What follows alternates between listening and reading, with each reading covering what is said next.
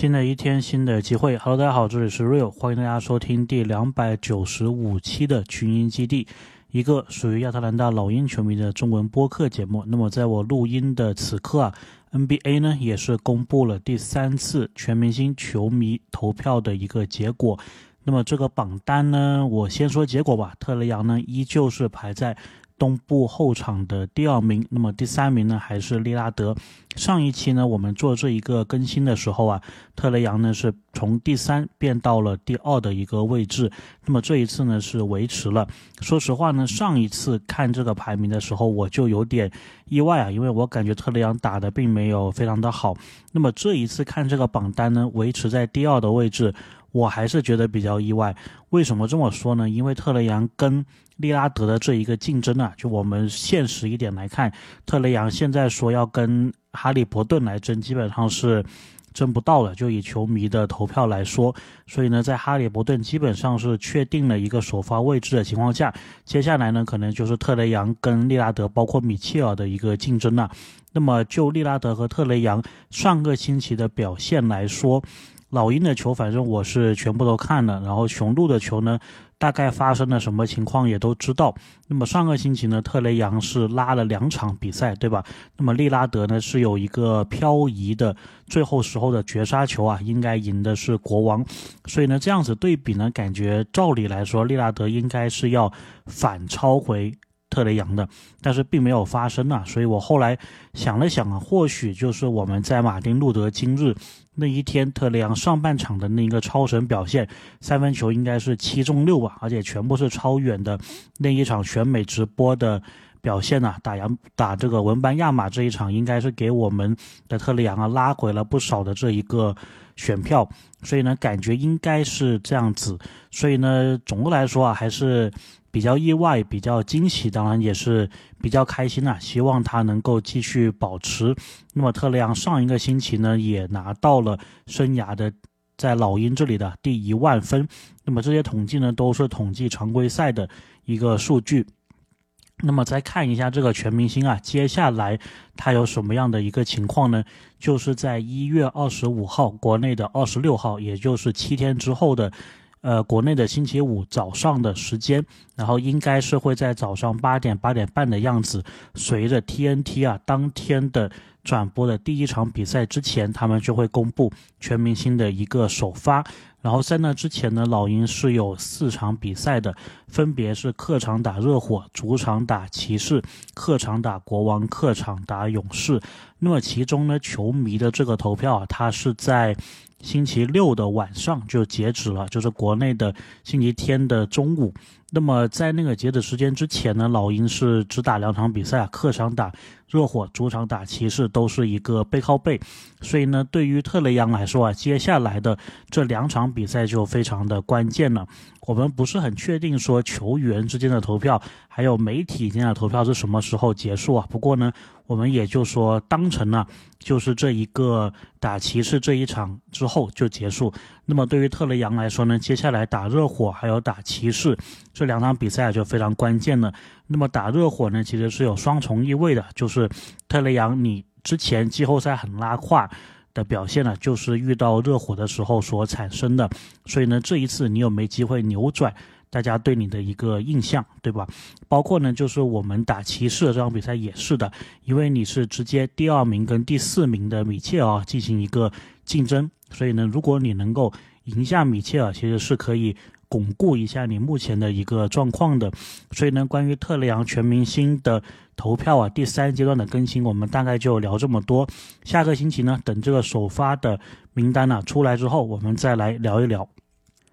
那么刚才呢，我是有提到啊，特雷杨上个星期拿到了自己的一万分，所以呢，接下来这一个环节呢，我们就来聊一聊啊，就是得到一万分之后，特雷杨接下来还有哪些可以追逐的。队史记录，那么首先呢，就是这一个得分啊，特雷杨呢，在我录音的这一个时候，一共是一万零二十四分，那么现在呢是排在老鹰队史的第九名，然后老鹰队史呢也是只有啊九名球员是上了一万分的，然后现在呢，老鹰队史得分榜第八名的这一位也是我们老鹰球迷非常熟悉的约什史密斯约什，那么他是排在第八的位置，特雷杨距离他呢还有三百四十七分。如果按特雷杨的场均的得分来看呢，应该是二十来场左右吧，可能不到二十场，应该是有机会啊，可以超过约什的这一个记录，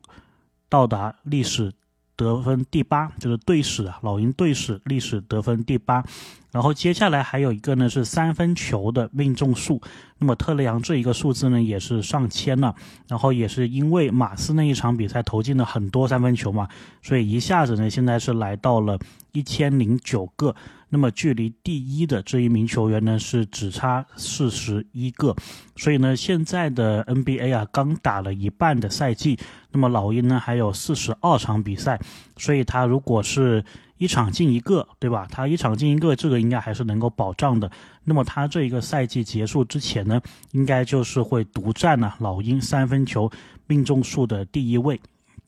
接下来呢，还有一个是队史的罚球啊，这一个呢，其实大家聊的比较少一些。不过呢，特雷杨也是在上个星期的时候吧，随着他这个队史得分到了一万分，随着三分球命中数到了一千，其实他队史的罚球啊，也是静悄悄的上升到了队史第六。那么目前呢，他是两千六百四十七个罚球，距离队史第五呢是差两百六十二个罚球，所以呢，这个相对来说好像也是可以在本赛季达成嘛。他一场比赛，特雷杨应该是有个场均七八个罚球吧，所以呢，这一个赛季结束之前，应该有机会啊，可以升到队史第六。然后呢，还有一个或许是最接近可以打破的一个记录啊，就是队史的助攻。那么特雷杨目前在老鹰队史的助攻榜上面呢是排第三啊，距离第二名呢是差六十三个。如果按他这一个赛季可能每个比赛啊，每场比赛有十一个左右的一个情况的话呢，应该是五场到七场之间呢，大概率是六场。那么特雷杨是可以。破这一个记录的，然后同时呢，还有一个记录，当然很多的球员呢都不想破这个记录，但是呢，随着你在老鹰的时间更长，随着你的使用率提高啊，随着你的其他的那一些正面的记录的提高呢，那么这一个是没办法，就是一个副产品，那么就是队史的失误榜。那么特雷杨呢，目前也是来到队史失误榜的第三名了。那么他也是之前从第四到了第三。那么老鹰队史失误榜排第一的就是威尔金斯。那么也是因为他在老鹰打了非常长的一个时间嘛，所以呢，这个失误榜呢，某种程度上你也可以看成就是说你在老鹰打的时间足够久，对吧？那么失误自然而然就在那里了。当然，这一个记录呢，可能我们以后都不会提啊，只不过说可能。若干年后吧，对吧？比如说特雷杨退役之后，然后我们偶尔提起来说，哎，你知不知道特雷杨他在老鹰队史啊，除了这些得分啊、三分啊、罚球啊、助攻以外，他同时还是失误榜的第一或者第二。那么应该是在那种场合啊才会提起来的。老鹰的解说呢，威尔金斯也就是。失误榜排第一的这一名球员呢，很多时候呢，就是老鹰的其他解说去调侃他的时候，就会这样子调侃他一下。所以呢，呃，这是一个还算是蛮好玩的一个东西吧，就让它存在在这个历史当中。那么接下来呢，我们这一期节目啊，同样还是聊一个 NBA 的球队，看看他跟老鹰之间啊有没有可能有一个交易。那么这一期呢，我选的是火箭队。一个呢，就是老鹰最近的这一个赛程呢，是不会再碰到火箭队了，就是交易截止日之前是不会碰到。我们之前呢跟火箭是打了一场比赛啊，但是那个时候呢还没有开始盘点这个每一个 NBA 球队跟老鹰有没有可能的一个交易，所以呢这一期啊刚好就是来聊聊火箭队。那么第二个原因呢就是火箭这个名字非常好，对吧？一飞冲天的感觉，也是希望呢我们这一期聊完老鹰的战绩啊，能够往上一飞冲天。那么火箭队呢目前距离奢侈税线呢是两千两百万，所以他们呢已经不是一个冒下的。球队了，未来的选秀权方面呢，火箭还是挺充裕的。那么这一期呢，我是会把首轮还有次轮呢都一起的跟大家读一遍。那么之所以读次轮呢，大家听到后面呢就知道为什么我要这么做了。那么火箭的首轮呢，它是有二零二四年自己的一个首轮。那么这个首轮呢，目前为止是归属于雷霆前四保护。按照目前的情况呢，火箭应该是可以拿回这一个首轮的。那么对于雷霆来说呢，如果是今年呢没有兑现这一个首轮的话呢，应该是会转为二零二五年火箭的一个次轮。然后呢，火箭今年同时还有篮网的首轮呢，二零二四年的。到了明年呢，二零二五年，火箭有自己的一个首轮，然后雷霆呢是有互换权，这个互换权呢是前十保护的，然后在这里面呢还夹杂着一个篮网的首轮互换权，二零二五年的。到了二零二六年呢，火箭的首轮是自己拥有的，不过目前来看呢，又是交易给了这个雷霆了，所以火箭跟雷霆，我记得我在。雷霆的那一期啊，有讲过，感觉他们两个球队之间的选秀权交易很多，所以呢，二零二六年这一个呢，目前又是雷霆拥有，是前四保护。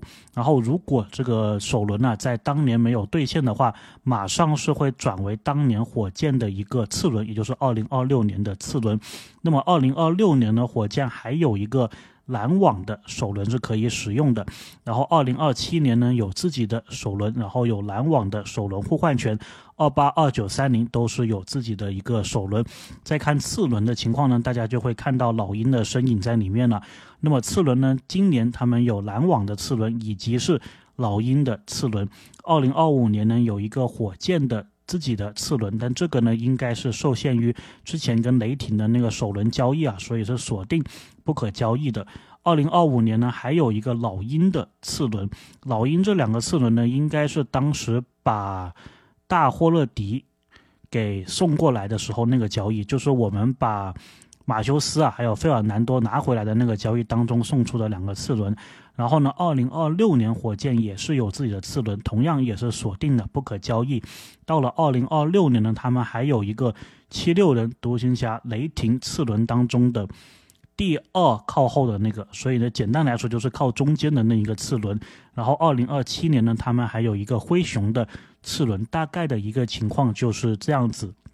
那么老鹰跟火箭之间有没有可能做成什么交易呢？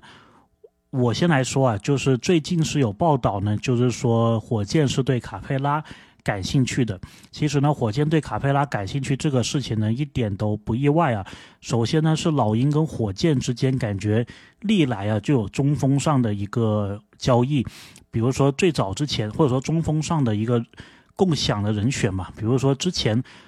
早些时候啊，就有这个穆大叔穆托姆博，又是效力过老鹰，又是效力过火箭，然后后面呢就是卡佩拉，对吧？火箭的球员，然后到了老鹰，然后后面还有这一个费尔南多，也是一样的老鹰的球员，到了火箭又回来老鹰，所以呢，感觉这两个队之间呢达成中锋的一个交易呢是比较有可能的，而且呢，卡佩拉在。这么多这个追求者当中啊，他应该对火箭的情感因素是更强烈一些的。那么我们这些中文做 NBA 播客的人，其实都对火箭都是有一个家乡的一个感情的嘛。所以呢，我自己也还蛮倾向于啊，就说如果要把卡佩拉卖去其他地方的话，可以是考虑火箭。而且还有一个什么情况呢？就是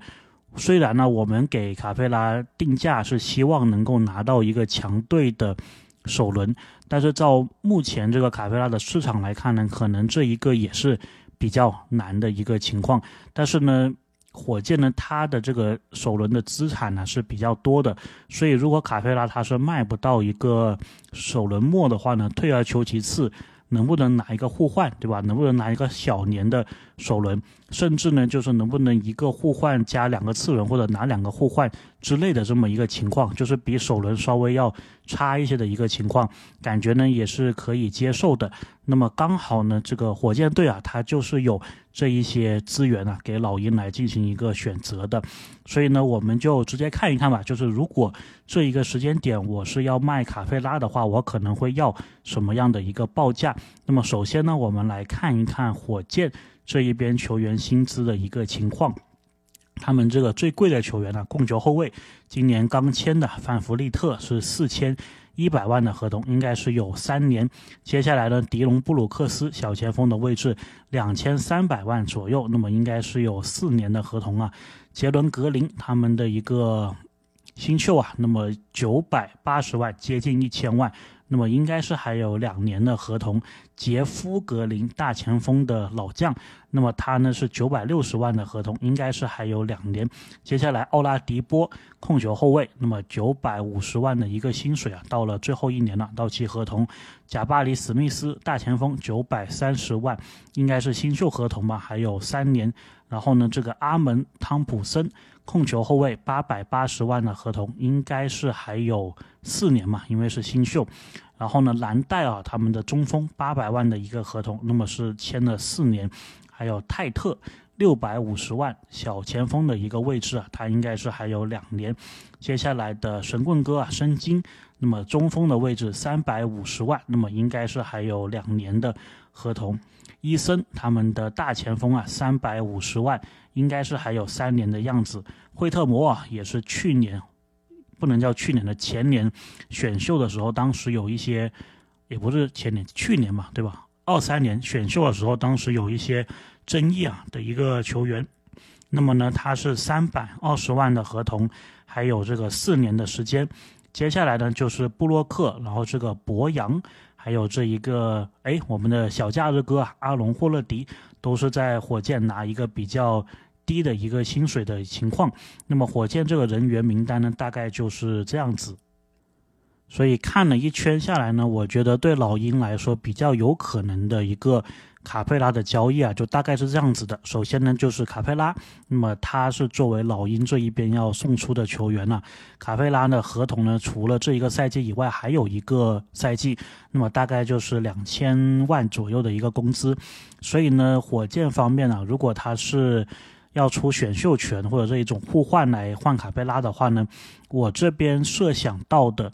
用作配平的筹码就是一个是蓝带尔，他们的替补中锋，那么我们给一个中锋，他给一个中锋，这个是比较合理的嘛。然后接下来呢就是到期的合同，而且在火箭。应该也是用不上的一个球员呢，奥拉迪波。那么兰戴尔加奥拉迪波是刚好可以配平到卡佩拉的这一个薪水的。如果直接就这么换呢，其实老鹰是有点亏的。所以呢，我觉得老鹰在这个基础上啊，是可以想办法去拿一些回报回来的。那么这个回报是什么呢？我在节目刚开始的时候啊，大概讲过，就是要么你能够拿一个首轮末，对吧？要么你能够拿一个小年的。首轮，要么就是这个首轮互换，或者是次轮之类的。那么看了一下火箭目前有的这一些资产呢，二零二四年的篮网的那个首轮呢，是如果火箭愿意给的话，老鹰肯定是愿意要的。因为这一个首轮呢，目前来看，篮网应该搞不好是会在乐透里面的。那么这个就要看老鹰够不够努力了，把它给挤下去。那么如果他是在乐透，里面或者说乐透边缘的话呢，这个价值还是不错的。那么当然呢，对于火箭来说，这个价值也不错。不过呢，二零二四年呢，很多人都认为是一个小年呢，所以呢，这个小年中段左右的这一个首轮呢，会不会说等于是其他年份的一个强队的首轮末呢？或许是有这么一个对等价值啊。所以这个就看火箭愿不愿意了。然后呢，再来看到火箭的资产呢，你会发现它有两个篮网的首轮互换，但是很可惜呢，跟老鹰都是没什么关系的。它二五年的首轮互换，还有二七年这个首轮互换呢，说的是互换嘛，但是老鹰得有首轮你才能够换，所以呢，我们二五年还有二七年都是没有首轮的。目前来看的话，所以呢，这个首轮互换给到我们其实是没有其他的意义的。所以呢，我又看中了是篮网这个二零二六年的首轮。那么这一个首轮呢，我是觉得如果能够搞一个乐透保护，或者说类似乐透保护这样子的一个情况啊，能够交易给老鹰，然后如果当年没有兑现，直接就转成次轮的一个情况的话呢，我觉得这个也是比较。理想的，当然火箭呢，有可能他也不会愿意给这一个，那就再往后啊，退而求其次，就是看到这一个二四年的次轮，就是二四年还有二五年老鹰的次轮，就是我们自己的次轮呢，都是给了火箭的，所以一个退而求其次，就是你把这个二四年还有二五年我们自己的次轮给回来，那么我觉得老鹰勉强好像也是。可以答应的，所以呢，就是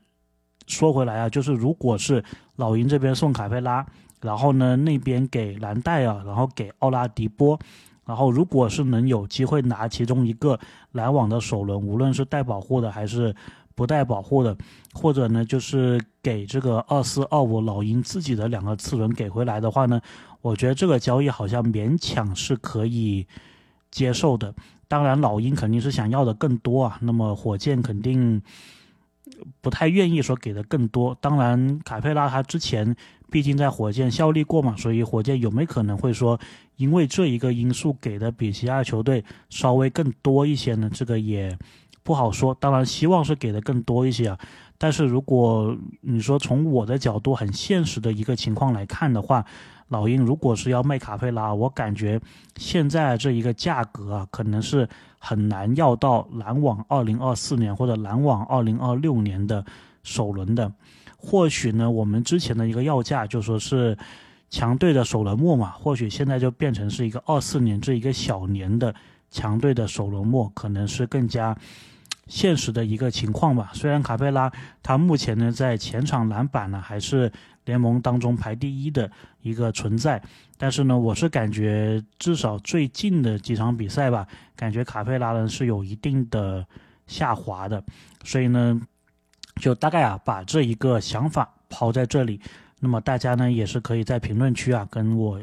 包括我们呢一起讨论一下，就是你怎么看？当然，如果是兰戴尔、奥拉迪波两个老鹰的次轮换卡佩拉。对老鹰来说呢，肯定是有一点点亏的。但是如果我们是跟火箭啊谈这一个生意的话呢，勉强可以接受吧，对吧？当然这里是带了一点点主观的色彩。OK，那么这一期节目呢，我们大概就聊这么多啊。下一期呢，就应该是会聊热火的这一场比赛，包括热火跟我们之间有没有可能有交易啊？因为其实热火也是传出来对莫里是感兴趣的。所以呢，我们下一期啊，好好聊一聊这个话题。那我们下期再见。